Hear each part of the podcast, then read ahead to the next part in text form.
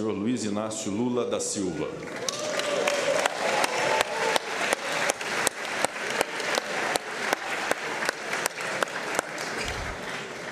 Excelentíssimo senhor presidente do Congresso Nacional, senador Rodrigo Pacheco, excelentíssimo senhor presidente da Câmara dos Deputados, deputado Arthur Lira, excelentíssima senhora presidenta do Supremo Tribunal Federal, ministra Rosa Weber, meu querido companheiro vice-presidente da República, Geraldo Alckmin, senhoras e senhores chefes de estados e de governo que nos prestigiam, senhor primeiro secretário da mesa da Câmara dos Deputados, deputado Luciano Bivar, senhor procurador-geral da República, Augusto Aras, minha querida companheira e esposa Janja, nossa querida companheira e esposa do Alckmin, Lu Alckmin, meu querido companheiro José Sarney, presidente da República, minha querida companheira Dilma Rousseff, presidente da República,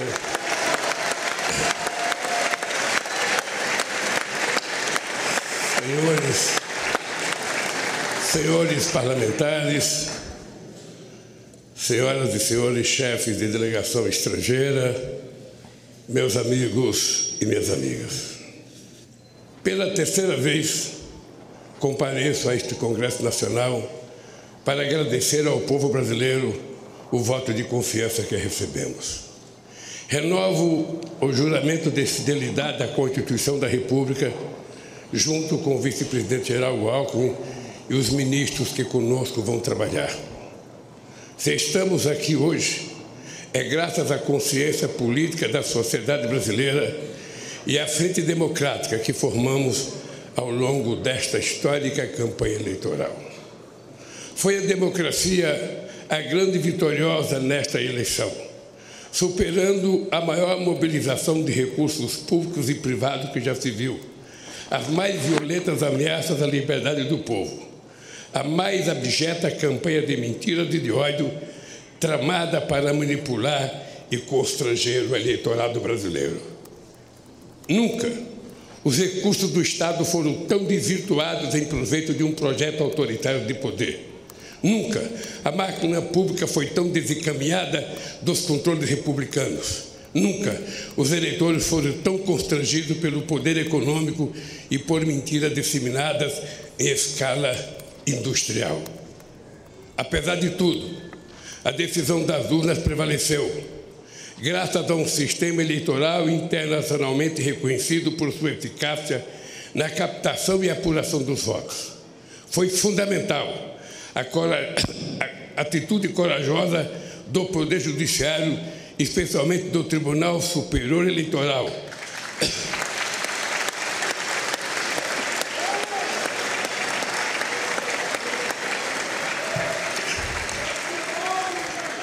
Para fazer prevalecer a verdade das urnas sobre as violências de seus detratores.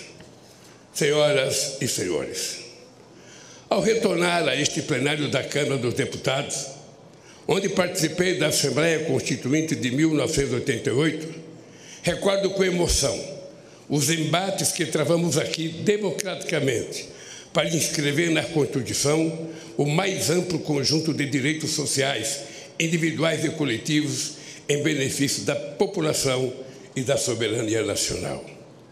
20 anos atrás, quando fui eleito presidente pela primeira vez, ao lado do companheiro vice-presidente José Alencar, Iniciei o discurso de posse com a palavra mudança. A mudança que pretendíamos era simplesmente concretizar os preceitos constitucionais, a começar pelo direito à vida digna, à vida digna, sem fome, com acesso ao emprego, à saúde e à educação. Disse naquela ocasião que a missão de minha vida estaria cumprida quando cada brasileiro e brasileira pudesse fazer três refeições por dia. Ter de repetir este compromisso no dia de hoje, diante do avanço da miséria e do regresso da fome, que havíamos superado, é o mais grave sintoma da devastação que se impôs ao país nos anos recentes. Hoje, nossa mensagem ao Brasil é de esperança e reconstrução. o grande edifício de direitos, de soberania e de desenvolvimento que essa nação levantou a partir de 1988 vinha sendo sistematicamente demolido nos anos recentes. É para reerguer este edifício de direitos e valores nacionais que vamos dirigir todos os nossos esforços. Queridos amigos e amigas, em 2002, dizíamos que a esperança tinha vencido o medo, no sentido de superar os temores diante da inédita eleição de um representante da classe trabalhadora para presidir os destinos do país. Em oito anos de governo, deixamos claro que os temores eram infundados. Do contrário, não estaríamos aqui novamente. Ficou demonstrado que um representante da classe trabalhadora podia sim dialogar com a sociedade para promover o crescimento econômico de forma sustentável em benefício de todos, especialmente dos mais necessitados. Ficou demonstrado que era possível sim governar este país com a mais ampla participação social, incluindo os trabalhadores e os mais pobres no orçamento e nas decisões do governo.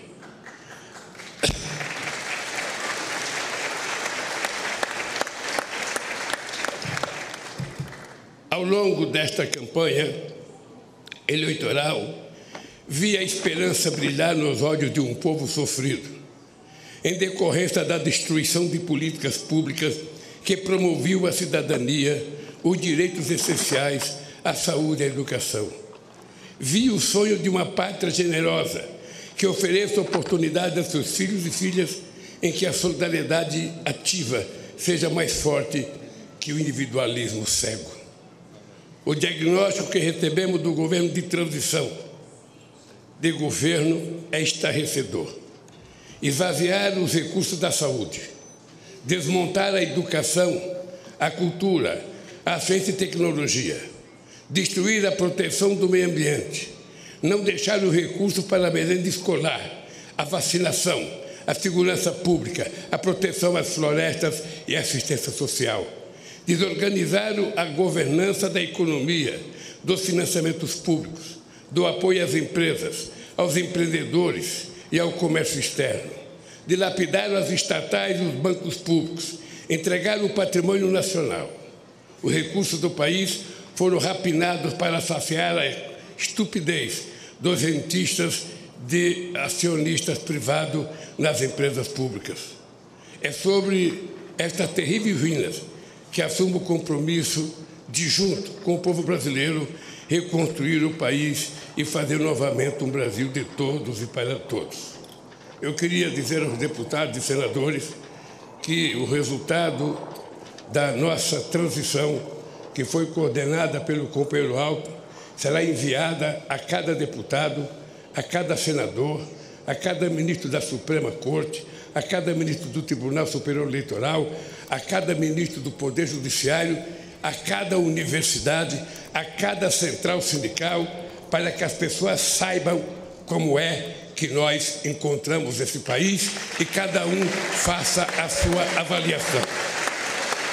Senhoras e senhores,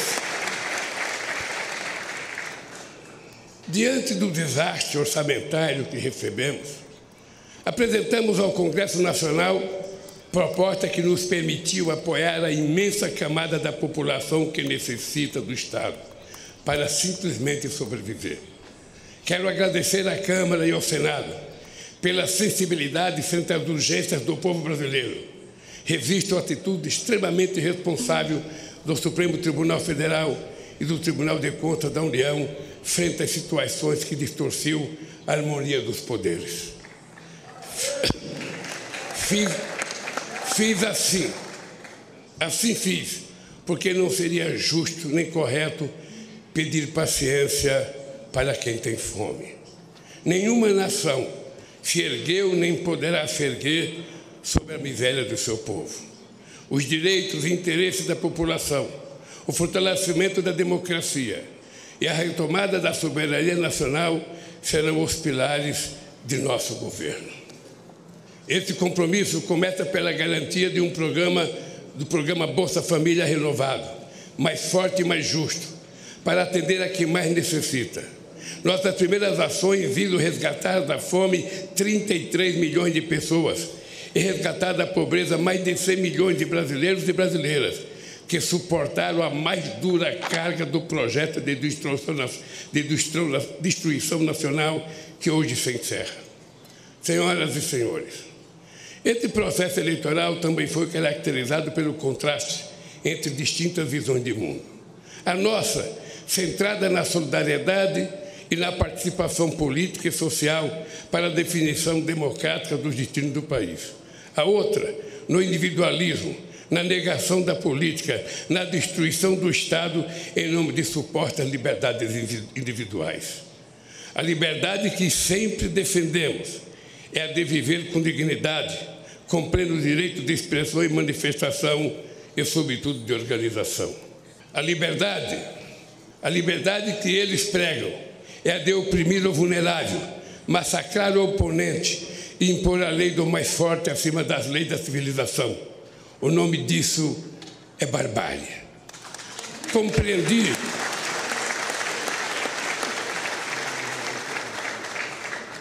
Compreendi desde o início da jornada que deveria ser candidato por uma frente mais ampla do que o campo político em que me formei, mantendo firme compromisso com minhas origens. Esta frente se consolidou para impedir o retorno do autoritarismo no país a partir de hoje, a lei de acesso à informação voltará a ser cumprida. O portal da transparência voltará a cumprir seu papel. Os controles republicanos voltarão a ser exercidos para defender o interesse público.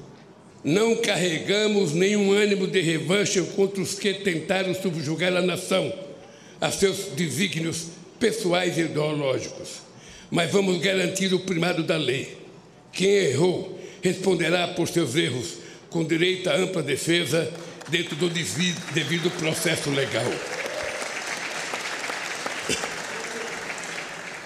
O mandato que recebemos, o mandato que recebemos à frente adversários inspirados no fascismo será defendido com os poderes que a Constituição confere à democracia. Ao ódio responderemos com amor, à mentira com a verdade, ao terror e à violência responderemos com as leis e suas mais duras consequências. Sob os ventos da redemocratização dizíamos: ditadura nunca mais. Hoje, depois do terrível desafio que superamos, devemos dizer: democracia para sempre.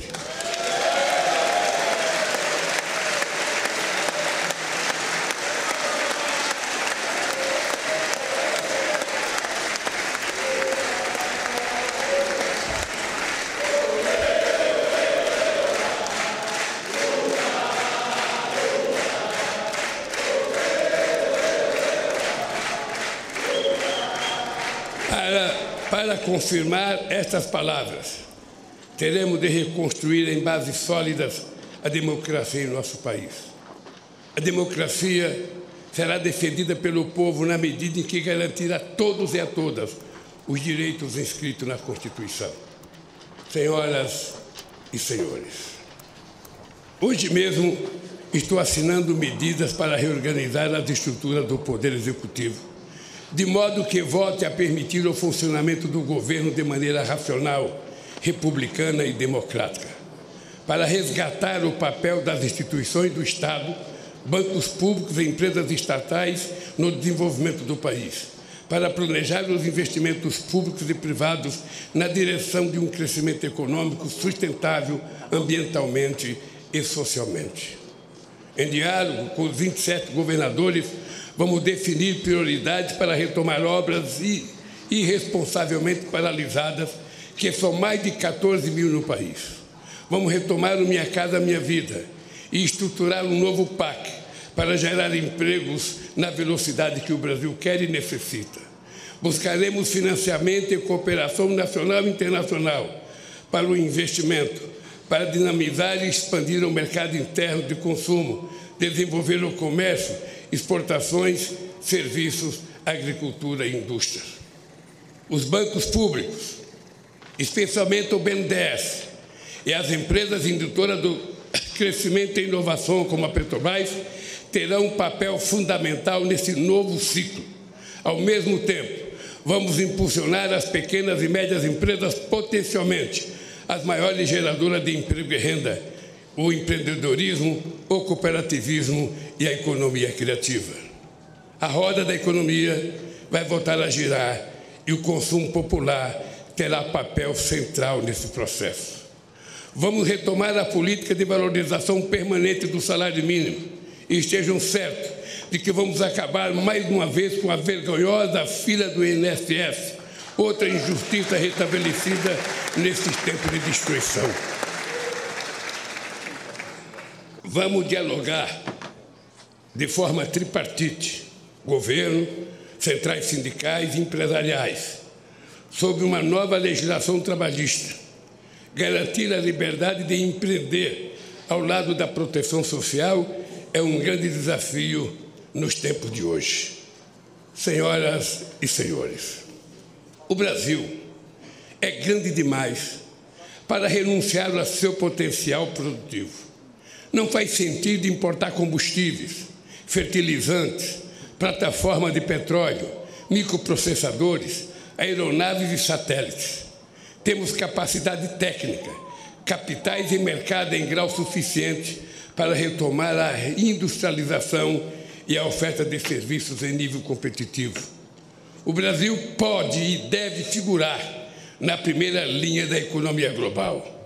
Caberá ao Estado articular a transição digital e trazer a indústria brasileira para o século XXI, com uma política industrial que apoia a inovação, estimula a cooperação público-privada, fortaleça a ciência e tecnologia e garanta acesso a financiamentos com custos adequados.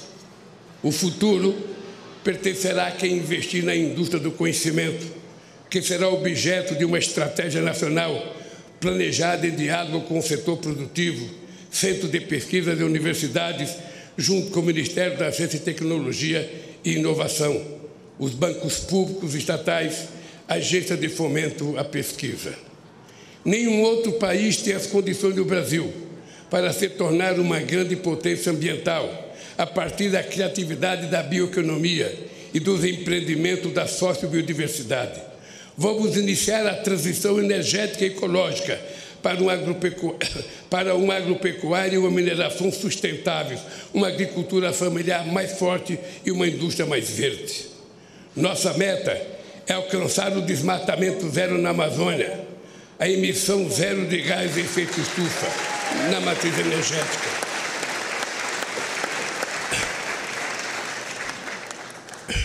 Além de estimular o reaproveitamento de pastagens degradadas, o Brasil não precisa desmatar para manter e ampliar sua estratégica fronteira agrícola.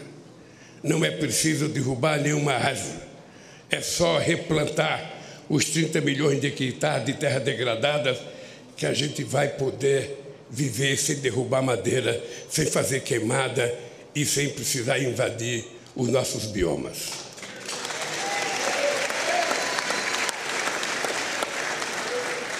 Incentiva, incentivaremos sim a prosperidade na terra, liberdade e oportunidade de criar, plantar e colher continuará sendo nosso objetivo. O que não podemos admitir é que seja uma terra sem lei. Não vamos tolerar a violência contra os pequenos, o desmatamento e a degradação do ambiente que tanto mal já fizeram ao nosso país. Esta é uma das razões, não a única, da criação do Ministério dos Povos Indígenas. Ninguém conhece melhor nossas florestas, nem é mais eficaz de defendê-la do que o que estava aqui desde tempos imemoriais. Cada terra demarcada é uma nova área de proteção ambiental. A estes brasileiros e brasileiras devemos respeito e com eles temos uma dívida histórica.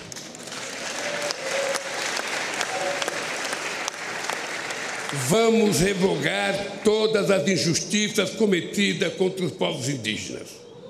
Queridos amigos e amigas, uma nação não se mede apenas pelas estatísticas, por mais impressionante que sejam. Assim como o ser humano, uma nação se expressa verdadeiramente pela alma de seu povo. A alma do Brasil reside na diversidade inigualável da nossa gente e das nossas manifestações culturais. Estamos refundando o Ministério da Cultura, com a ambição de retornar mais intensamente às políticas de incentivo e de acesso aos bens culturais interrompida pelo obscurantismo nos últimos anos. Uma política cultural democrática não pode temer a crítica nem eleger favoritos. Que brotem todas as flores e sejam colhidas todos os frutos da nossa criatividade. Que todos possam dela usufruir sem censura e sem discriminação.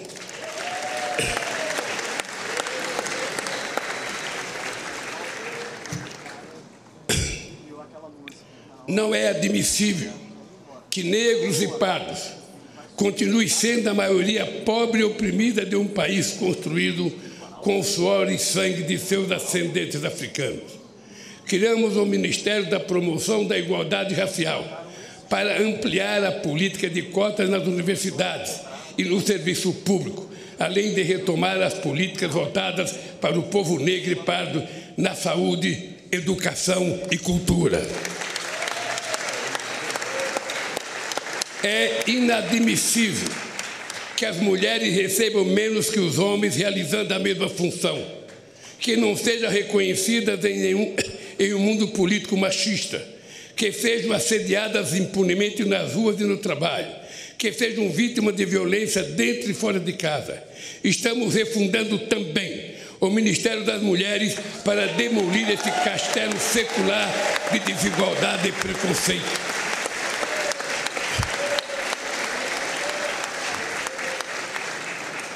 Não existirá verdadeira justiça num país em que um só ser humano seja injustiçado.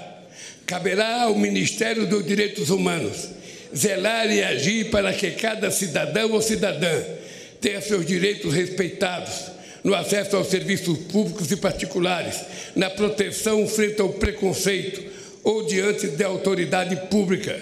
Cidadania é outro nome da nossa querida democracia. O Ministério da Justiça e da Segurança Pública atuará para harmonizar os poderes e entes federados no objetivo de promover a paz onde elas é mais urgente, nas comunidades pobres, no seio das famílias vulneráveis, ao crime organizado, às milícias e à violência. Tenham ela, venha ela de onde vier. Estamos revogando os criminosos decretos de ampliação de acesso a armas e munições que tanta insegurança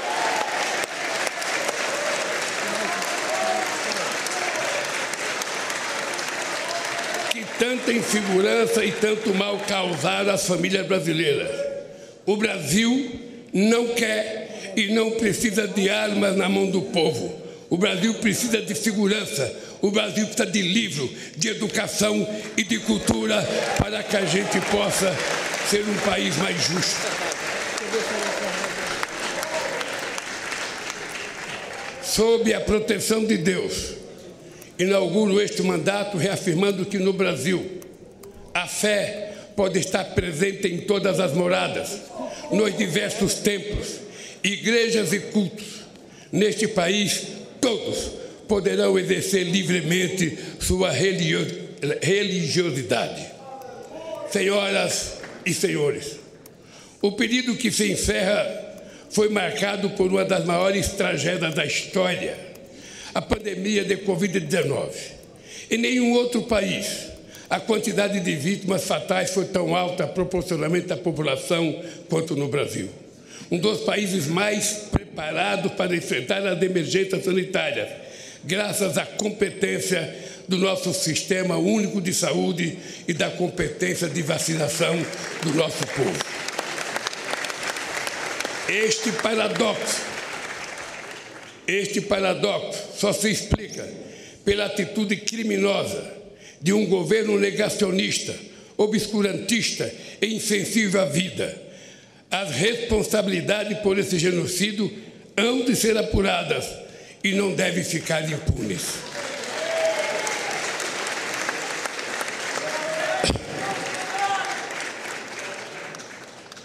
O que nos cabe no momento é prestar solidariedade aos familiares, pais, órfãos, irmãos e irmãs de quase 700 mil vítimas da pandemia. O SUS é provavelmente a mais democrática das instituições criada pela Constituição de 88. Certamente por isso foi a mais perseguida desde então e foi também a mais prejudicada por uma estupidez chamada teto de gastos que haveremos de revogar.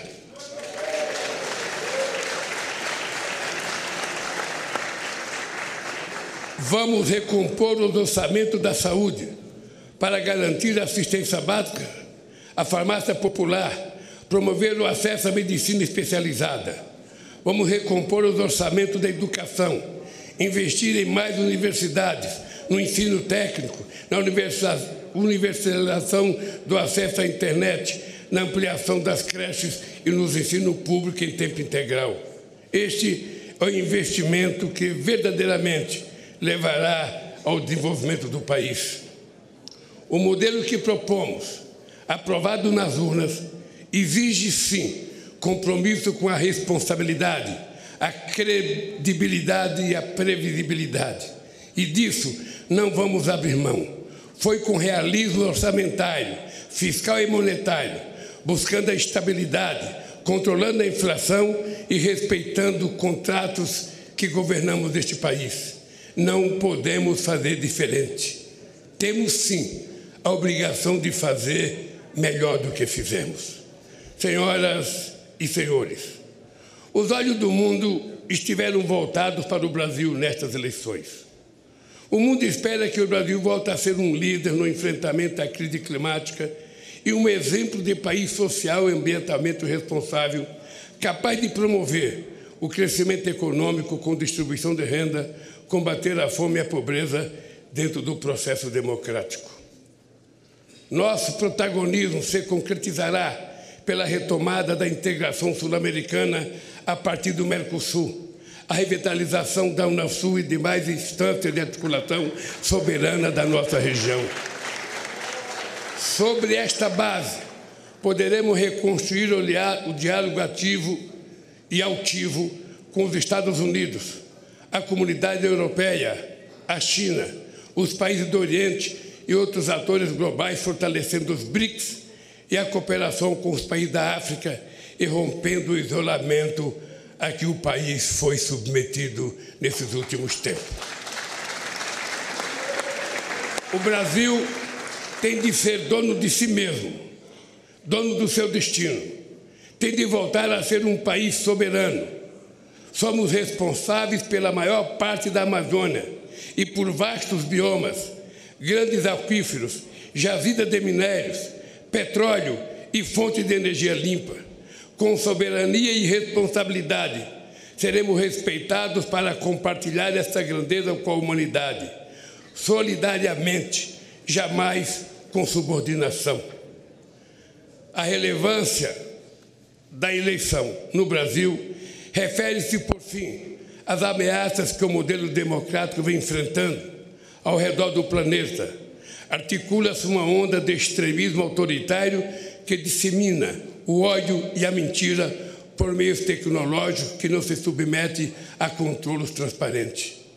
Defendemos a plena liberdade de expressão, cientes de que é urgente criarmos instâncias democráticas de acesso à informação confiável e de responsabilização dos meios pelos quais o veneno do ódio e da mentira são inoculados.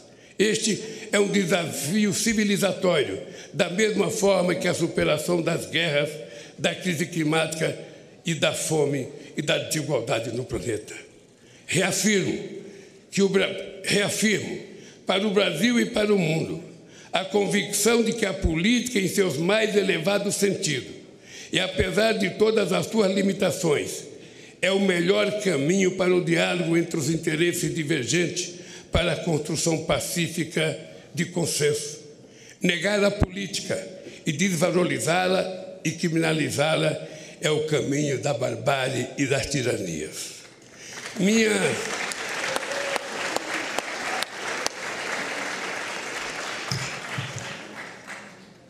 Minha mais importante missão, a partir de hoje, será honrar a confiança recebida e corresponder às esperanças de um povo sofrido, que jamais perdeu a fé no futuro, nem em sua capacidade de superar os desafios. Com a força do povo e as bênçãos de Deus, haveremos de reconstruir esse país. Viva a democracia! Viva o povo brasileiro! Muito obrigado, companheiros!